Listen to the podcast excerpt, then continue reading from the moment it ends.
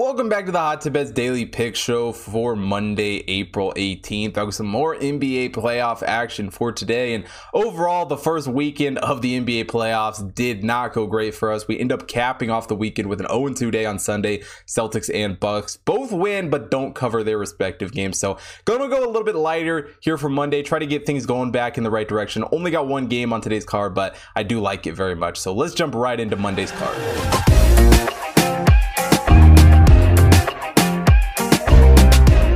Today's game, we're taking a look at the Jazz taking on the Mavericks. Jazz come into this game as the sixth overall team in the Hot Tip Bet power rankings, the Mavericks, the ninth overall team. Down the stretch of the season, both these teams finished fairly strong. The Jazz winning four of their last six games. Maverick end up going seven and one down the stretch. And, you know, Dallas did get the edge as far as covers go in the regular season matchup, covered all four games. They did split the season series two and two, but, you know, Jazz currently lead this series by one, um, get the win and the cover there in game one. You know, does come down to a last second free throw, but able to hit it, get the win there. But obviously, the biggest news and whatever was talking about for this series is Luka Doncic. He is still doubtful with a calf injury. I, calf injury. I'd be very very shocked if he ends up playing in this one. Ntilikina is also questionable with a non-COVID illness for the Mavericks. As far as the Jazz injury report goes, Trent Forrest is out with a foot injury. So um, outside of Doncic, nothing huge, but that is huge news in and of itself. As far as this Jazz teams goes, they're gonna have to rely a lot on Donovan Mitchell once again. He was their leading scorer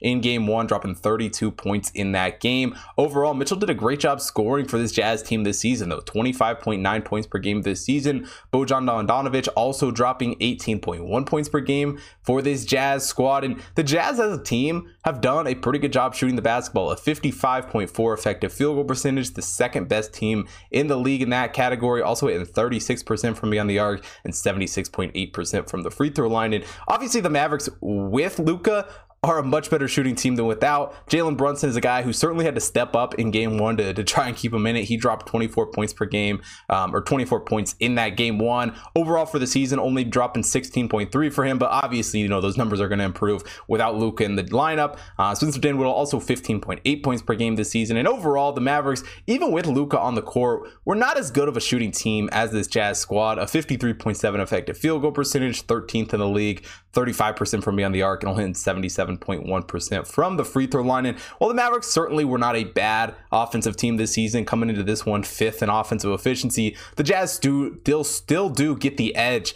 in this matchup, second on the offensive side of the ball. Mavericks do technically have the, the slight edge defensively. Again, without Luka, I think that edge is, is much smaller. Um, the Mavericks sixth in defensive efficiency, while the Jazz are the ninth overall team in defensive efficiency. And while the Jazz struggled a little bit on the defensive side of the ball compared to offense, they certainly weren't a bad team. And one area that they were great on both sides of the basketball was in the rebounding department, especially offensively. Jazz were great with the second chance opportunities, pulling down 25.5% off the offensive glass, the fifth best offensive rebounding team in the league this year. The Mavericks, on the other hand, kind of struggled offensively to rebound the basketball, only pulling down 21.2% off the offensive glass, 24th in the league in that category. The Jazz also get the edge defensively rebounding the basketball, which is a little bit surprising to me, but pulling down 78.4% off the defensive glass, fourth best in the league, while the Mavericks pulling down 77.9%, ninth best in the league in that category. And, you know, this is a Jazz team that I bet on game one. It was one of the, the few NBA wins I had this weekend, but it's a Jazz team that certainly impressed me down the stretch of the regular season after a very, very rough patch in March. I mean, this team,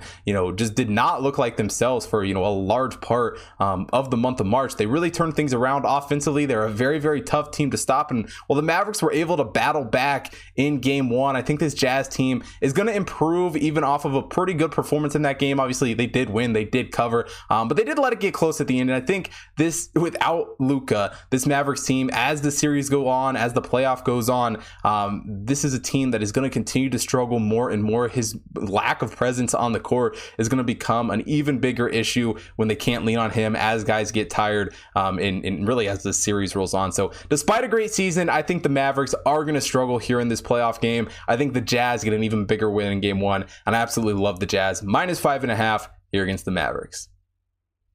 That is it for Monday's show. Like I said, a quick one today, only one pick. Got to rebound a little bit after this weekend, but we do got a lot of sports betting stuff planned for the channel. Obviously, NBA playoff picks all week long. The MLB makes its return to the channel this week. Hopefully tomorrow um, we'll get the first MLB pick. I know people have been asking down in the comments, and um, I think I can finally fit it into my schedule. So we're gonna have MLB starting very shortly on the channel. Obviously, Bellator has two uh, fight cards this weekend as well as the UFC. So all sorts of sports betting action later on in the week here. So even though we got a small card here on Monday, we'll definitely make up for it as the week goes on. But if you haven't already checked out everything on the website, head over to hottipbets.com. All sports of sports betting stuff up there, as well as follow the Hot Tip Bets main account on Twitter, Instagram, Facebook, TikTok to stay up to date with all of the stuff that's being posted there, as well as my personal account at Hot Tip Bets Chris on Twitter and Instagram, so you don't miss out on any of the content I'm putting out. As well as if you're watching here on YouTube, hit that like button, subscribe to the channel, hit the bell notification so you don't miss out on any future content.